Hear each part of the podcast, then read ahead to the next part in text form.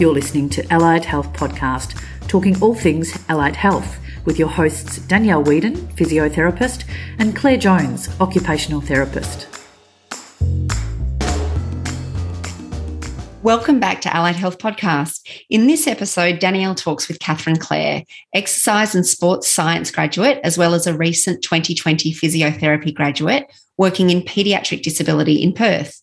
Catherine discusses her journey to finding her graduate role in such a niche sector, waiting for the right role, weighing up factors such as relocation and clinical specialty, and managing transition to practice.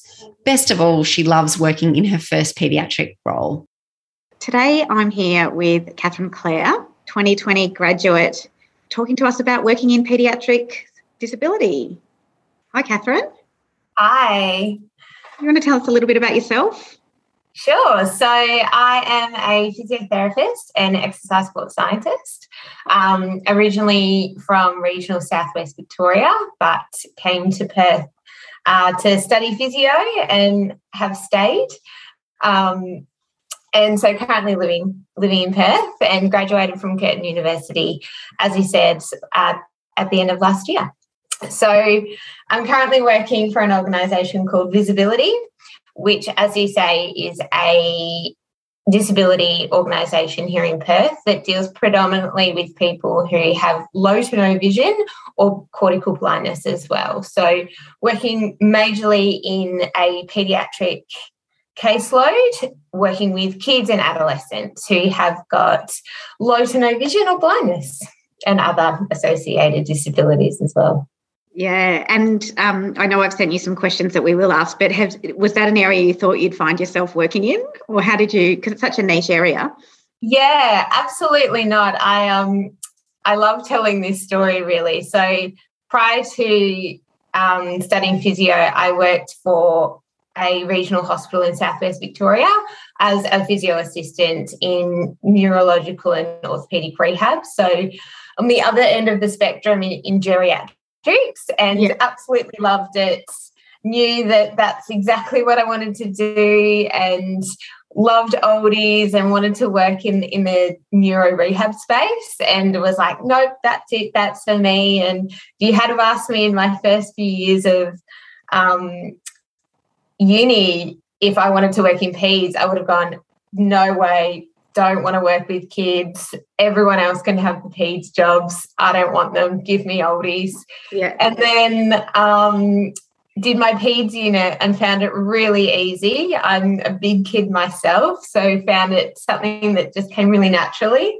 Yeah. And my tutor tapped me on the shoulder and she's like, "Have you thought about a career in peds?" And I said, "Absolutely not. That's that's not for me." she goes, "I think you should reconsider because it comes so naturally to you and you you do quite well in it." And I was like, "Oh, all right. I'll put it on a preference list for, for my pracs and I'll see what happens." And was really lucky to get a prac here at Perth Children's Hospital, which is our tertiary um, paediatric centre here in WA, and um, that experience there changed my life around peds, and you had to drag me out of there kicking and screaming on my last day. I was a blubbering mess. I didn't want to leave. Yeah. Um, it really solidified that okay, I should be working with kids and and kids are where it's at for me. So um, yeah, a bit of a, a whole circle. Yeah, I can imagine. And did you do that placement in your final year or your third year?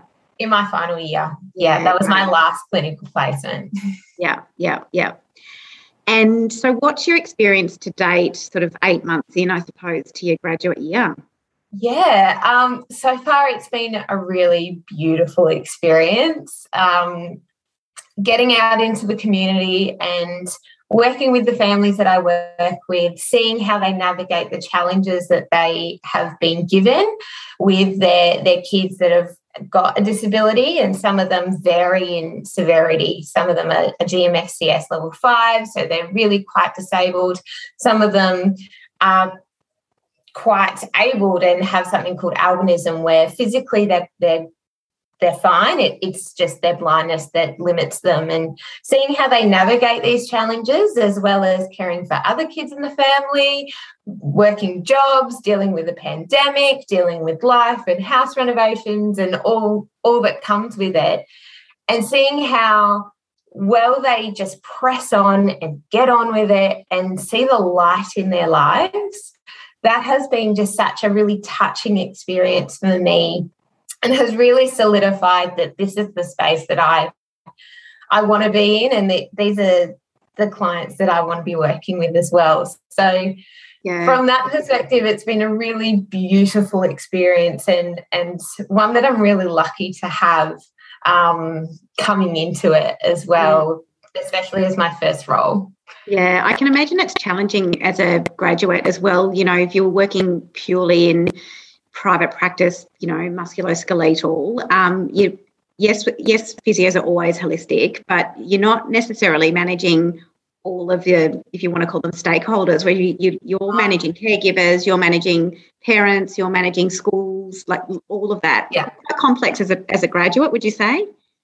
Absolutely complex. You're constantly spinning plates and um, having to think about 10 different things at once. And as you say, private practice musculoskeletal, you've a patient comes in with with an ankle or a knee injury, and that's your kind of primary focus. But here, we're a multidisciplinary team. We're looking at a number of different avenues and thinking about how they all intertwine, intertwine together as well. Yeah. And so managing that, managing a growing child, managing a family, managing schooling, managing developmental milestones, the whole gamut, um, and looking at the future as well for yeah. this child is it's not just you get into a netball game at the end of the season. It's you're setting this child up for life, really. So it it definitely is complex, and yeah. there are some times where my head spins and I go. I don't know where to start. yeah. but um, the beauty of these families is that they they get it. They get it's hard. They get it's complex, and a lot of them are quite chilled out about it and go, you know what, it's okay. we. We'll work on one thing, or we're working on sleep or we're working on positioning or we're working on whatever it is and and we'll we'll get to the other stuff eventually we're not going anywhere yeah yeah do you think i've gone a bit off script again as i do but do you That's also okay. think that having your other undergrad degree and being slightly more you're definitely not mature age but being slight, having that other experience behind you think that's helped with the caseload? Absolutely. Absolutely. So for those who aren't really familiar with the sports science side of things, um, being able to learn how a fundamental motor skill is broken down, so something like a run, a jump, a kick, how it's broken down into really small bite-sized pieces has been so helpful and what that should look like in an able-bodied child and how that looks like in a disabled child and where we can find the balance of the two has been really helpful. Mm. And also in helping me kind of think creatively and think outside my box in terms of my therapy and and making things not sport specific, but how can I take these principles that I know from a sporting background and bring them into a therapy space and give these children who may not ever have the opportunity to play football, to play in organised sport, give them that experience still and, and tailor it to them um, has really been so helpful. And then in the, the middle ground between my two degrees where I was working has just escalated my communication levels as well. And it's something I'm so grateful to have to be yeah. to be there. Yeah, we do talk a lot to grads about other um, employment experience or other studying experience and those other skill sets that you do bring to a graduate role that yeah. are, um, I wouldn't even call them softer skill sets, but all of your, you know, all of the uh, experience that you have in other positions, you really can relate that to your role as a grad. Um, Absolutely. Yeah. yeah, definitely. Okay, so what was your experience like finding a job? Uh, so it's a bit of a tough one uh, for me. I'm I'm not going to sugarcoat it at all. yeah. Um, so with my previous experience working in a hospital space, and I was really lucky enough the predominant amount of my practice to be hospital based as well. Um, I knew that that was the space I wanted to work in. However, as I'm sure we're all aware, it's a really competitive space and one that is really challenging to break into. Over here in WA, all the public metro hospitals is is pool based. So the pool opens once, maybe twice a year. Um, and then if you're accepted into the pool, any positions are employed out of the pool. So if you miss that that uh, cutoff and you have to be registered in order to apply and all the hurdles that you jump through, um, you're waiting 12 months until the pool opens again. Mm. And then in the private space, the private hospital space, it's very much a who you know game rather than a what you know game. And so I was lucky enough to work in metro hospitals that were tertiary based. So they were the public hospital system, but not in the private hospital system. So I was really an outsider in that as well. So found it really challenging to break in.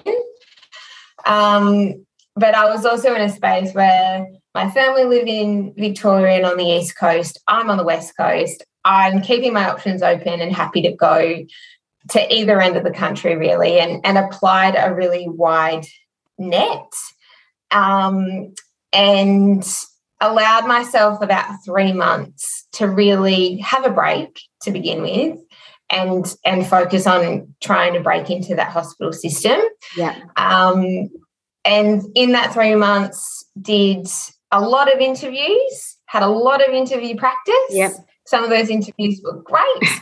Some of them were in the back seat of my car on a 40 degree day here in Perth. Oh. That didn't not so good happen. um, some of the, but the, the experience and the practice I got in interviewing was really helpful, yeah. regardless of if it was a positive or negative experience. Um, and I got a lot of really useful feedback as well, which I became a little bit obsessed, you could say, with hunting down feedback of, all right, what can I work with, work on?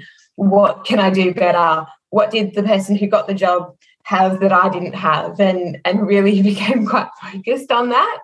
Do you know, Catherine? Um, do you know, Catherine? I'm sorry to interrupt, but we were we just um, recorded another episode, and I think that is key as a grad to make sure you get feedback because I think I I think um, I think you're going to need it in your grad year and in your whenever you go for another job. I don't. I think to shy away from what went wrong is is is not a smart idea. So I think it's great to get all the feedback you can. Yeah, it's definitely an an ego buster. That's yeah. for sure. um, but yeah, any feedback is good feedback, and I yeah really honed into it and was like, this is my opportunity to talk with these people and and for some of them it was the royal children's in melbourne and the fact that i had the ability to get feedback on my application from them that was really useful was so helpful for me. Yeah. Um, but at the end of those three months i wasn't really getting anywhere and i was starting to get a bit, a bit antsy with where i was professionally and the fact that i hadn't worked clinically yet and started to expand my horizons to different sectors um, while still keeping an eye on the hospital space. And a friend of mine who's also a physio reached out to me after I put a bit of a disappointing status up on social media that I was complaining that I didn't have a job yet. Yeah, yeah, yeah. and, um, she got in touch and mentioned that her workplace was looking to add another physio to their team. And I spoke with her. I did a little bit of my research on my own and found that it was potentially a good fit for me. So popped a, popped an application in and um, it went well and I was really grateful to be offered the position during my interview. So yeah, that's great. Both parties, it looked like it was a good fit, and it so far is. and you've had a really good eight, first eight months. Um, I think yeah. as well the whole concept of networking. It doesn't always come that easy um, to health professionals. I don't know if that's right to say, but I think networking and is always so important. So really reaching, even though you said the physio you saw a post that you'd put on social media, I think that's the other reason to even get feedback from interviews that you're not successful in, or you know, keep in touch with clinical supervisors that you might have had a good experience with, because you you actually never know. It's a pretty small world, the allied health world, and that's exactly how you ended up finding a job. Exactly. And as you say, keeping in touch with those clinical supervisors, they became my referees at the end of the day. Yeah. And um, even after securing a job, one of them has become my mentor now. And um, being able to pick her brain, she's currently doing a PhD. So I pick her brain and also offer my services up for her, whether it's babysitting or or helping collect data or anything like that. Yeah. Um, especially over here in Perth, it is like a big country town, so it is quite a small space. Yeah. Um, but keep those networks and keep those people in your in your back pocket because that's how you will build your network. Like initially, networking's really hard because there's so many of us, it seems. But then as you start to get into employment, you find your circle becomes a lot smaller and and it's people that you know and you meet people at courses and through different avenues yeah. as well. Yeah, yeah, exactly. And so what did you find helpful when securing employment? Um, having multiple people read over my application I'm not sure if you can tell, but I'm very much a creative writer and a creative talker. I'm yeah. not very succinct at all. Um, and using the the resources that my university had available through their careers centre, and we'd done a few careers days as physios. Um, I got some really great tips and tricks and tools and things from there in terms of showing my personality. But having a, a few people read over my application and go, yes, show your personality in this section, but really concise this section and draw it down really helped me take what was essentially a four page application letter to a one page. yeah. Yeah. Yeah. And those things are so important, especially when the other end of someone who's hiring is going through 30, 50 applications having a nice, easy to read application is certainly key. Yeah. Um, it puts you leaps and bounds ahead of anybody else. Yeah. Um, also, once I had secured employment, um, having someone with a bit of experience read over my contract and terms. Yeah. Um, even though, as you say, I I have worked before in a full time capacity and and am a little bit of a mature age graduate. Um, I had my dad, who's a teacher of business and legal studies and accounting, look over my contract and go, "All right, this is essentially what you're signing. Does that work for you? Um, if not, see if you can negotiate things as well." And and he also helped me negotiate my my contract terms as well in terms of salary expectations because I was put into a position where the company I work for had the ability to to negotiate with me, which I'd never been in before. And yeah. being asked what my salary expectations were straight off the bat, I was like, a cup of coffee a day, really. Like yeah, I'm, yeah. I'm, happy to get any job. Yeah. Um, but he helped me see my other qualification and the experience that I had and knew that was an asset and yes. helped me negotiate that into my contract as well, which which turned out quite well. Yeah, excellent. Yeah, yeah. Yeah. So what advice would you offer a new grad to secure employment? I've this is probably where I can share so much of my experience, um, but know what your non negotiables are in terms of a workplace. Know what you're willing to, to negotiate on in terms of maybe it's caseload, maybe it's culture, maybe it's working hours or contracts or things like that. Know what you're willing to negotiate on and know what you're willing to not negotiate on. And be prepared to ask questions in the interview. For me, I had some hard and fast questions in every interview that I asked, and it was a way of me knowing what the workplace culture was like.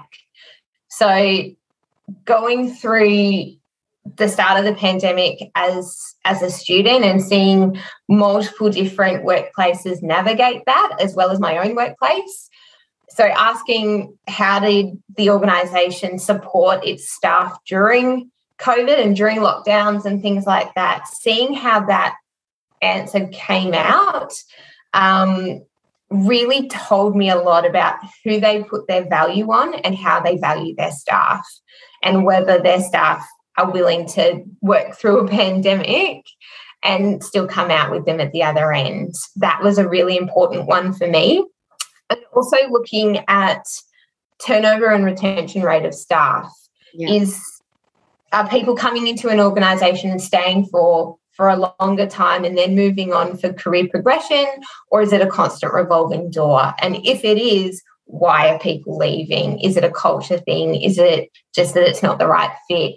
Is it a managerial problem? So finding out those things really tells you a lot about what a workplace culture is like. And for me, that's really important because I spend a lot of my time at work.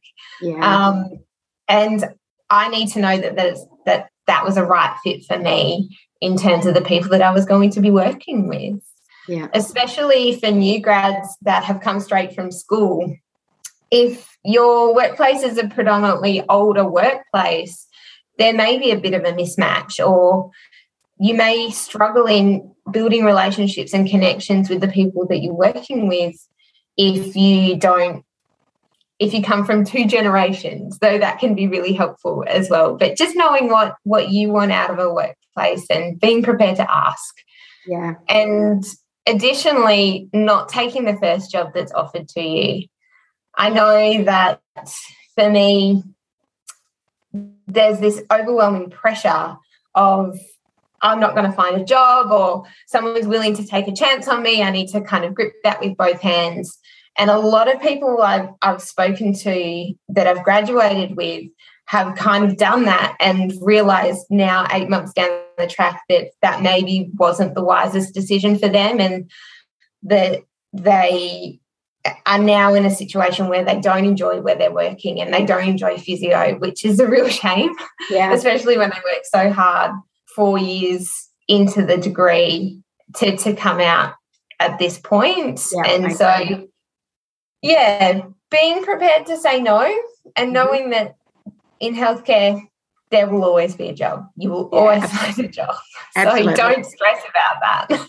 Yeah, I think as well in your grad year, um, I think that knowing that you've got the right supports in place probably the biggest key for any grad role and success Absolutely. in a grad role. Um, and you know, it doesn't even have to be that. Like, um, I spoke to uh, a graduate speechy in one of the episodes for, for this podcast podcast series, and Daniela knew that she wanted to work in a community um, NDIS setting, and now she's specialised in PEDS um, within this first year. But she she knew she wanted the autonomy of a community role, but she also knew that she needed to make sure that the company she is now working for and chose to work for had the supports in place for a grad to work in that environment. So she. Um, so I don't think that I don't think necessarily even if you are in an in an autonomous working environment that you can't have supports, especially all the virtual supports that are set up now. Yeah, absolutely. Yeah and and like you, she also said um, she also said the top. She had top. She had three top things that she knew she wanted in a role, and they were her non-negotiables. And yeah. I think if you you're right, if you just set set what your what are your non-negotiables, and then the other stuff you can manage around what job offers you get in. Yeah, absolutely. Yeah. And what were your first few months of practice like? How would you describe the first few months of clinical practice being a professional physiotherapist? uh, initially, really daunting. um, it was a real adjustment period of wrapping my head around the fact that I no longer had a supervisor looking over my shoulder and questioning my decisions, but also marking me. That my supervisor had now gone from an authoritative figure to a colleague mm. and someone who I could confide in and really lean into and, and rely on a lot of the time rather than in some ways be scared of. Yeah. um, so I was initially really daunted about that, and then also navigating the mountain that is the NDIS and everything that comes with that. And so, understanding what that looks like and and taking learning and all, all this new information when I'm still trying to wrap my head around the four years of study that I've gone through. Um, however, my organization that I work for has really let me run at my pace and let me and supported me really well and really thoroughly in those first first few months of shadowing visits and observational visits and let me run at the pace that I felt comfortable with. Yeah. And then allowed me to kind of spread my wings and fly um, in a really supportive way as well. So utilizing other multidisciplinary team members, being able to see what they're doing, how they can influence physio and physio can influence them and how we can work together. Um, I had a lot of clinical supervision meetings in the first probably two months, and where I would just sit down with my supervisor and go, This worked well, this didn't work well, this is what I'm feeling. I'm feeling overwhelmed, or I'm feeling pretty good and ready to, ready to go, or these are gaps of knowledge that I have and I don't know where to start. Something like standing frames, which you barely touch on in uni. Yeah. And then, especially in the pediatric disability space, it's front and center and going, I don't know what I'm doing. Yeah, yeah, yeah. kind of thing. So yeah, it was it was daunting, but it's I felt really supported. Yeah, and really, really I don't know what the word is, but felt like I could actually do the job and do the role and and feel like I'm working as a physio, which yeah, yeah, kind of empowered, like supported but empowered yeah, to do a job, a job as a physio. Um, yeah, that's interesting. Yeah. Um, and what what's one of the main challenges, or what are some of the challenges as a grad that you found? Yeah, so I think um, one thing that is quite synonymous across all allied health professionals, or a, a majority of allied health professionals, is imposter syndrome. So. Yes feeling like you don't know you can actually do the job or that you're not qualified enough or that you don't have the skills or there's other people that are a lot more skilled than you and they deserve the role not you um, battling that mental game is something that i deal with daily yeah.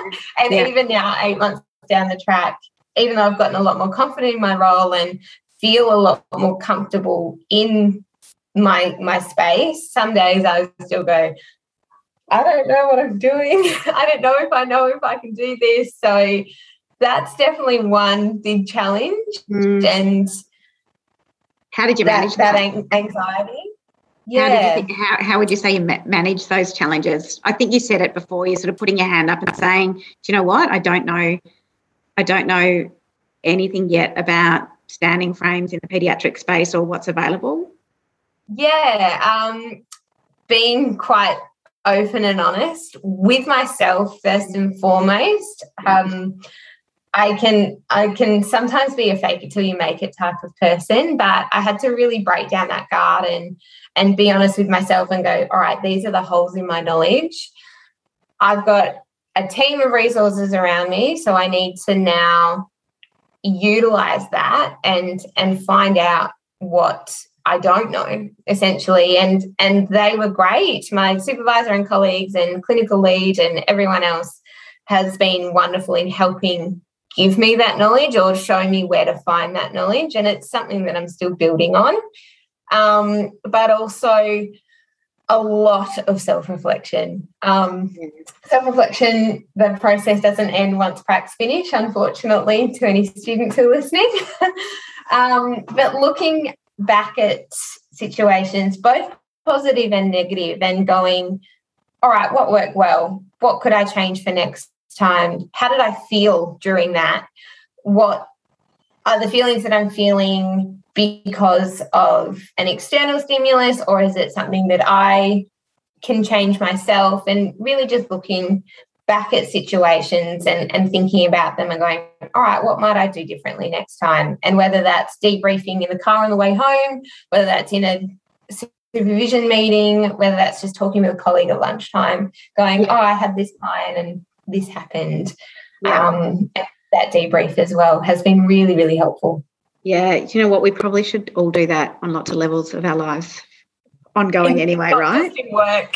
yeah, yeah, yeah. And also, do you know? I think Catherine. Um, I mean, I'm I graduated years ago, but even grads I speak to now, and and for me, I really think that you know your clients or your patients they don't mind if you say you know what i don't i don't know that just now but i'm going to go and find it i'm going to find the information i'm going to speak to my you know my clinical supervisor in the business i'm going to speak to a specialist and i'll get back to you i don't think people mind that honesty at all Absolutely. That is that is one thing that I learnt through my placements at uni is being upfront and honest and saying, actually, I don't know, but not saying, oh, I don't know, and just kind of forgetting about it, but showing that you you've got the dedication to turn around and go, look, I don't know that answer, but let me ask someone, let me find out. I'll get back to you.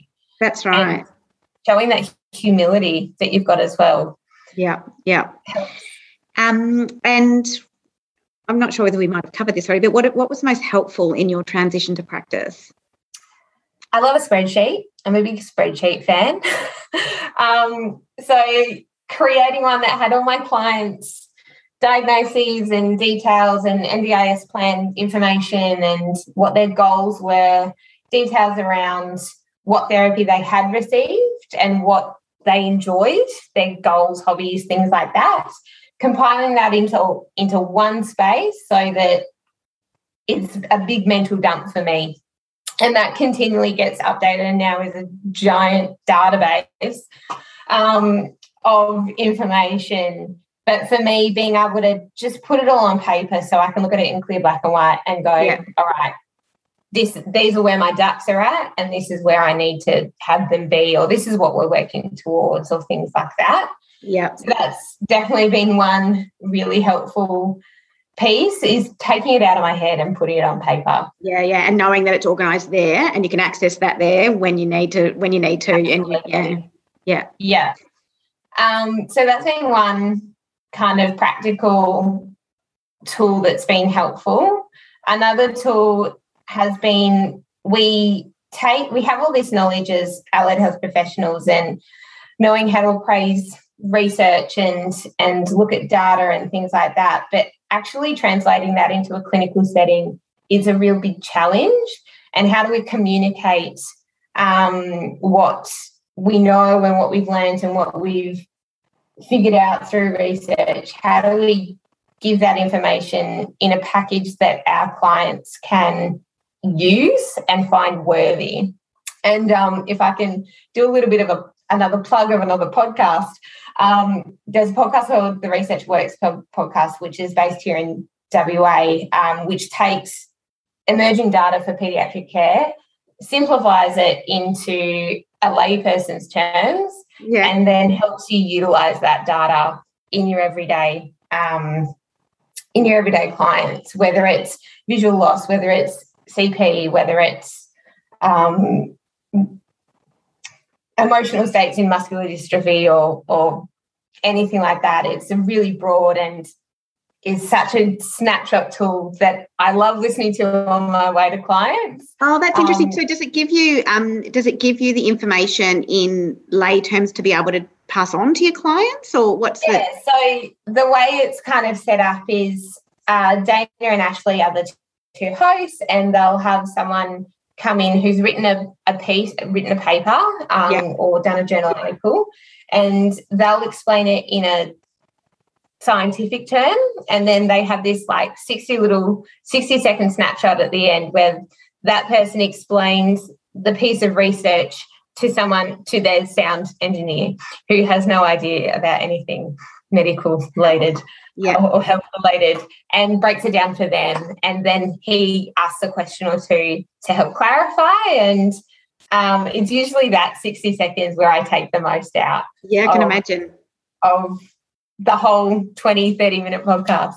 Um, yeah. Right. Yeah, so that's been, that's, that's been, been really one of your positive, Yeah, interesting. So being yeah. organised, so your spreadsheet and making sure that you've got everything down, and that yeah. that particular podcast as a as a yeah, yeah, cool. And have you got any memorable moments or a memorable moment since you graduated? Yeah. Um, so I've got this one little client. She's four and she's a below knee amputee, and she's such a little firecracker that she's been so eager to run. Um, to the point where she actually bent the metatarsal head of her prosthesis because um, she was trying to run on a walking leg. And she has just been fitted for a running leg. And seeing her the first time she put it on, basically spring up and be like a duck to water and run. Yeah. And her seeing her whole world open up and change in yeah. that split second moment was really just so touching and heartwarming. And I felt so excited that I had the opportunity to be a part of this little girl's life. Yeah. Like you'll see her at the Paralympics in 10 years' time, I dare say 10, 20 years' time. She's that much of a firecracker. Yeah. Um, and just seeing her her world just change for the better has the better. been really yeah. touching. It's amazing. Um, that's interesting you say that because I was thinking, I imagine lots of your clients at the moment with the Paralympics on. It's like it's so inspirational. Are they? Are they? Absolutely. Like, are they? Are some of the kids will be too young, I imagine, to watch it. But um, are they following it? Yeah, so um, they they are. Some of them are a bit too young, or they don't really comprehend what's what's going on. But especially kind of working in the visual space, something like goalball we have as part of our organization they they run a goal ball competition and some of my clients um, take part in that and so seeing that kind of on the big stage has been really motivational for them as well yeah, yeah. amazing yeah. That's great. And so, anything else you'd like to? You've shared a lot, and thank you for your time. But is there anything else you'd like um, to share to any other physio grads or to health, allied health graduates? Yeah, just that um, you will end up where you're supposed to be. And whether that's straight away or whether that is in 12 months' time after you graduate, you will end up in a role that you love and where you want to be. I know it's really daunting, especially if you're halfway through your final year and there's a lot of a lot of your friends have teed up jobs already and you feel like you're behind the eight ball a lot. Um, but they're the minority. and that your journey is your journey and you will definitely land where you're supposed to land um, in whatever way, shape, or form that looks like. So don't stress about it and take a break at the end of study as well. Yeah, that's a good tip. Mm. Especially if you've come straight from school, study, full time work, take a break. Know what it's like to be a young adult, enjoy life before the reality of the world sets in. Yeah, yeah, I agree. I, we also always say, like, I don't I mean it's rarer. It sounds like you have, but it is rarer that you find your absolute dream job in your first year out of uni. And we always say, like, your first five years really of your career don't define you.